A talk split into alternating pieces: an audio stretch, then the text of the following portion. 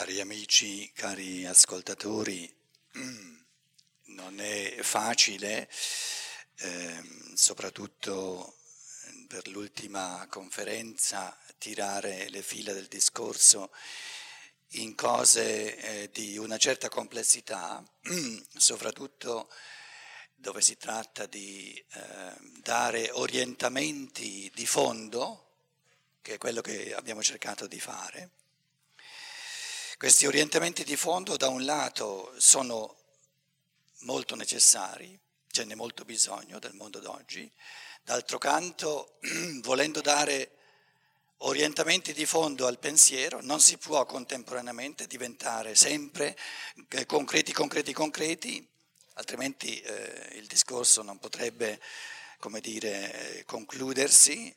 E quindi questa concretizzazione viene lasciata all'individuo e quindi mi perdonerete di nuovo che questa mattina cercherò di nuovo di fare una sintesi una sintesi che cerca, che vorrebbe fecondare il pensiero di ognuno, pensieri che ognuno può afferrare e poi eh, vedere in che modo possono rendere la vita più intelligente, più bella, più umana, più sana.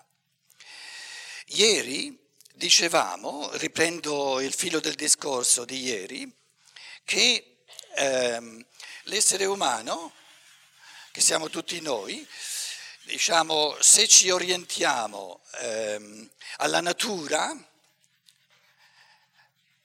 perché la natura, diciamo, è così piena di saggezza che ci serve sempre come um, orientamento per la cultura.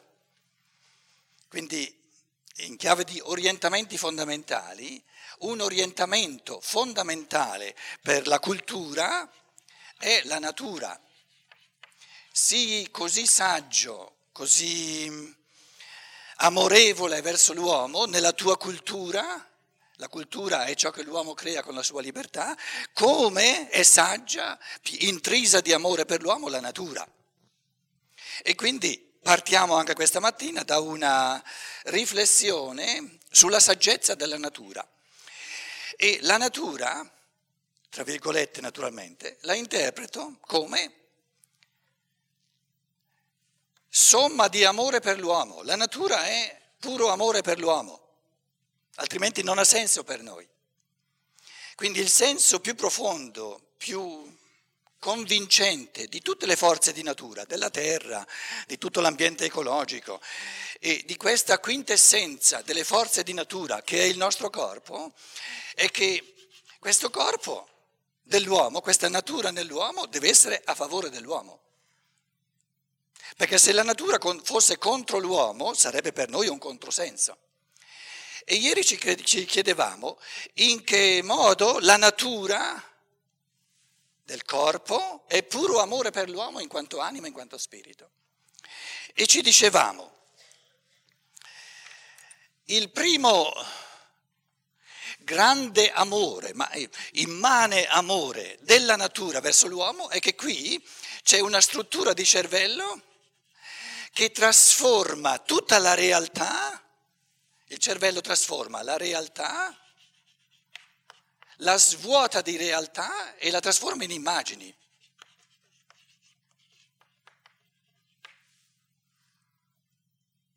E ci dicevamo, tutto il campo della coscienza, tutti i contenuti di coscienza non sono realtà, io nella coscienza non ho la realtà della mia macchina, non ho la realtà della pizza che magari ho mangiato ieri o che mangerò domani, non ho la realtà della casa in cui abito, ma ho le, immagini. Adesso io vi dicevo, questo trasformare la realtà in immagini è puro amore per l'uomo. Ma eh, spiegami in che senso è un puro amore per l'uomo? Eh, guardate, è una cosa straordinaria, ma proprio incredibile, dovuto al fatto che grazie a questa struttura di cervello che fa come da specchio, rispecchia le realtà, dunque il rispecchiamento è la percezione, la percezione è il rispecchiamento, la rappresentazione che io mi porto dentro è l'immagine riflessa. La rappresentazione è l'immagine riflessa, quindi il senso della percezione, percepisco l'albero, mi giro, l'albero reale è sparito e dentro di me porto la rappresentazione dell'albero. E stavo dicendo, questa possibilità di trasformare la realtà in immagini è l'essenza della libertà.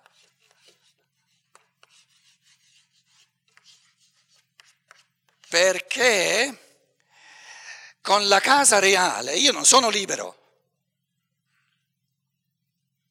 Devo fare i conti con la casa reale. Casomai ci devo andare intorno se, vuole, se voglio, posso. Invece con la rappresentazione della casa posso fare quello che voglio. Quindi il senso del cervello, il senso umano, profondamente umano di questo corpo, la cui quintessenza è il cervello, la cui essenza è quella di trasformare ogni realtà in un'immagine e di concederci la realtà. Cioè noi con i contenuti di coscienza, con i contenuti della nostra coscienza, possiamo fare quello che vogliamo, questa è la libertà ma non potremmo essere liberi se non avessimo la possibilità di trasformare la realtà in immagini.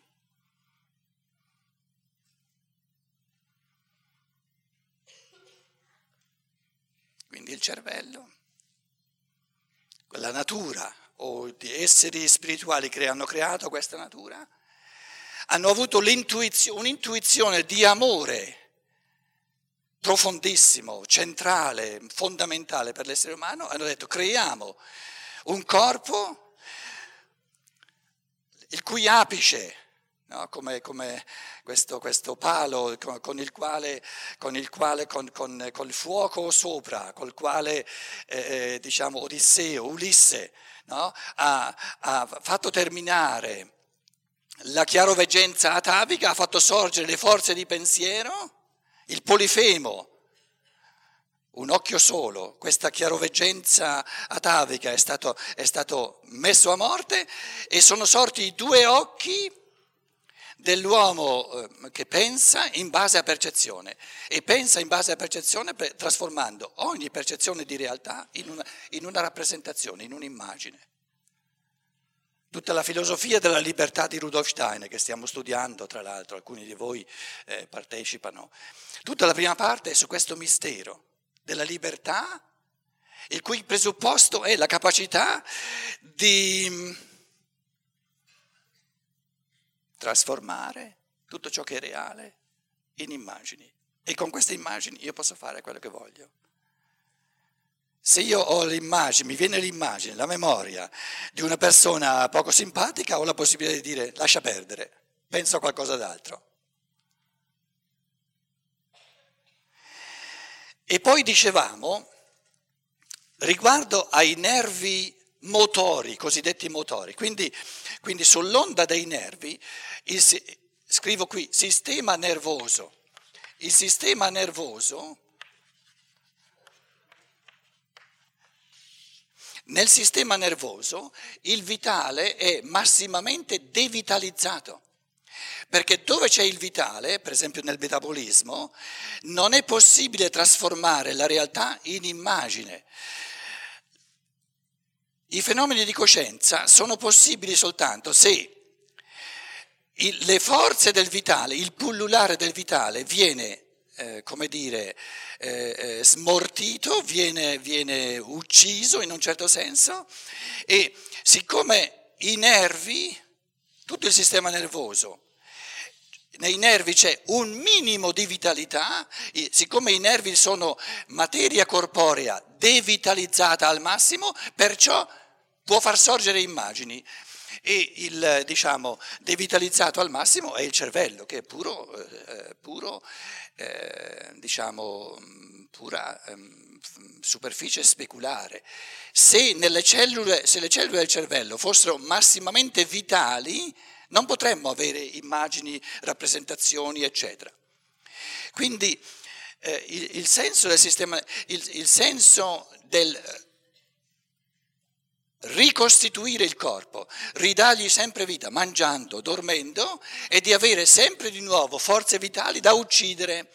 Perché soltanto uccidendo eh, il vitale può, possono sorgere, eh, eh possono sorgere eh, fenomeni di coscienza. Quindi questa luce della coscienza non avviene come continuazione del vitale, come super vitale, ma avviene soltanto proprio all'opposto, dove il vitale viene distrutto e quindi il processo si, si inverte. No?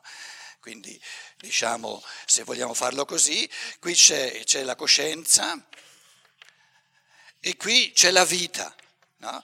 Sono polarmente opposte, più c'è vita e meno c'è coscienza, e più c'è coscienza e meno c'è vita. Questo è un pensiero fondamentale che la scienza non ha ancora colto in questa scientificità, perché non eh, interpreta in fondo, in un modo errato, eh, tutta la, la base biologica di questo corpo e L'errore di pensiero si evidenzia, dicevamo ieri sera, come quando riguardo alla volontà i nervi motori, nervi motori, tra virgolette, motori, e adesso all'improvviso, qui i nervi, qui il sistema nervoso non muove nulla, non fa nulla, trasforma soltanto le realtà in immagini. All'improvviso sono nervi tanto quanto gli altri, i nervi nelle gambe, i nervi nelle braccia, eccetera, sono nervi, cioè la materia nervosa è uguale qui nel, nel sistema cerebrale e, e, e, nel sistema delle arti, nervo è nervo dappertutto. Quindi ogni tipo di nervo, tutti i nervi sono materia corporea massimamente devitalizzata, anche qui Ora, questa materia che è massimamente devitalizzata, anche qui nelle braccia e negli arti, all'improvviso dovrebbe essere la causa del movimento reale, ma il movimento reale non è un'immagine, è un movimento reale. Quindi lo scienziato che fosse onesto si accorgerebbe di barare quando parla di nervi motori, perché non esistono nervi motori. Dove ci sono nervi la realtà viene trasformata in immagine.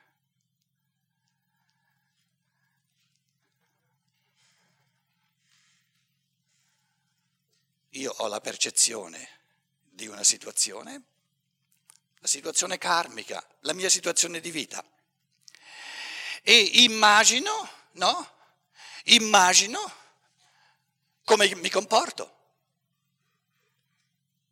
Quindi vedo, trasformo in immagine come voglio muovere le mie mani, come voglio, le, le mie braccia, come voglio muovere i miei piedi. Adesso voi sapete, eh, io sono qui fermo, voi sapete quando comincerò a muovermi, in che, in che direzione mi muovo? Voi non lo potete sapere. Eh, come fate a saperlo? Io lo so? Io ho deciso so già come mi muoverò, voi non lo sapete, adesso lo farò. Che cosa ho io ora, in questo momento, del movimento che tra, tradurrò in realtà? L'immagine, la rappresentazione. E adesso che mi muovo, avevo deciso di muovermi così, adesso che mi muovo, mentre mi muovo percepisco il mio movimento, percepisco con i nervi eh, mie, i miei movimenti e ho la rappresentazione dei, del mio movimento in corso. Quindi non soltanto per il pensare. Allora, eh, adesso ho bisogno di un po' di spazio. Non soltanto non soltanto per il pensare, pensare, che si riferisce, diciamo, direttamente alla testa, ma anche per l'agire, il cervello e il corpo serve a trasformare in immagini, sia immagini delle, della, de, della, realtà, penso sulla realtà eh, esterna, e immagini, rappresentazioni di azioni che, che, che voglio compiere o che sto compiendo. Quindi sia nel pensare sia nell'agire l'uomo è libero perché ha la possibilità di trasformare in immagini nel momento che io ho l'immagine, la rappresentazione di un movimento che voglio compiere. Devo, io dico, ora mi muovo alla mia sinistra. Devo? No, posso dire no, non mi va, mi muovo a destra.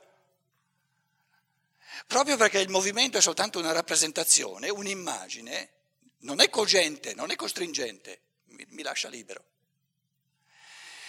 Quindi il senso del corpo, sia dal lato del pensare, sia dal lato del volere e dell'agire, è lo strumento in assoluto della libertà perché trasforma sia le percezioni del mondo esterno, sia gli intenti di azioni in immagini e mi lascia libero.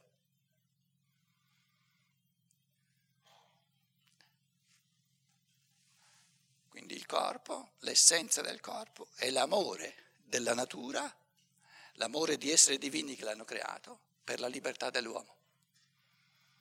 Per dargli la libertà nel pensare e dargli la libertà nell'agire perché trasforma tutte le percezioni del mondo esterno, la macchina, la casa, eccetera, in immagini e ne fa quello che vuole, perché le immagini ci lasciano liberi.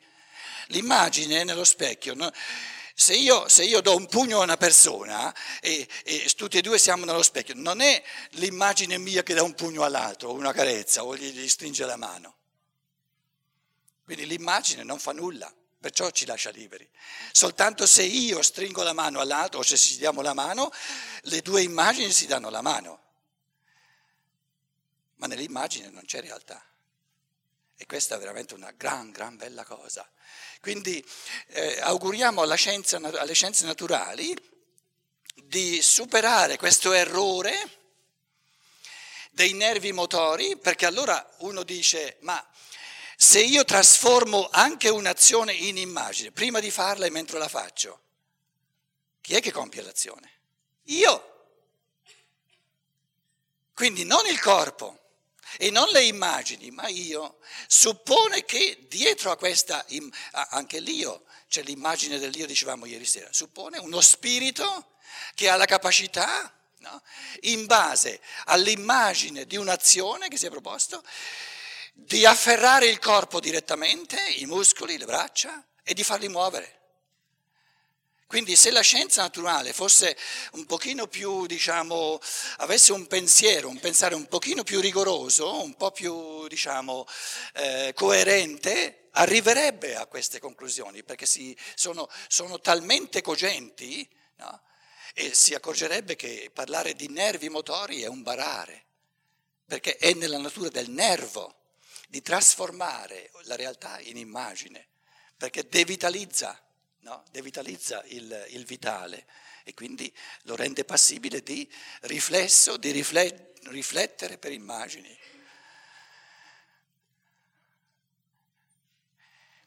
La, la superficie dello specchio, perché riflette bene le immagini? Perché è bella morta. Adesso immaginiamo che ci fosse una superficie che pullula di vita e non può allo stesso tempo riflettere un'immagine specularmente in un modo limpido, in un modo pulito. Quindi il sistema nervoso in tutto il corpo ha il senso di trasformare tutta la realtà in immagini, devitalizza il corpo, devitalizza il corpo e ne fa nel sistema nervoso un, eh, una, un'area di specchio e svuota di realtà la realtà esterna. Quindi eh, diciamo, ehm, diciamo che le due attività fondamentali dell'umano sono da un lato la percezione del mondo, da trasformare in immagini, in concetti, in rappresentazioni, come cibo al pensare, e in base a questo orientamento nel mondo, eh, ponendosi la domanda chi sono io in questo mondo, quindi prima bisogna conoscere il mondo, prima di sapere chi sono io nel mondo e, e che cosa voglio fare, cosa sono chiamato a fare nel mondo, qual è il mio posto, il mio compito nel mondo. Devo conoscere il mondo, devo conoscere l'io. Conosco il mondo percependolo il più possibile, da più lati possibile e conosco il mio io dando peso morale alle situazioni di vita in cui il mio io viene portato, che non sono mai a caso. Se io sono un tipo, sono uno spirito che si porta in questa situazione, che è amico di, perso- di questa e questa persona, che, a cui è antipatica questa e questa e quest'altra persona, allora io devo essere fatto così e così e così. Quindi la conoscenza di sé si evince dalla conoscenza, dalla percezione di tutto ciò, di tutto il mio campo karmico. Non si può conoscere se stessi per aria o in teoria. Si può conoscere se stessi soltanto prendendo sul serio tutto ciò che mi appartiene. In teoria, tutte le percezioni possibili eh, mi appartengono.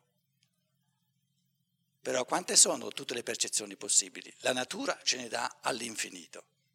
Anche soltanto un albero, un solo albero, lo si può percepire da mille angolature diverse. Quindi la percepibilità del mondo è all'infinito. Poi la cultura, la natura ci dà un'infinità di percezioni.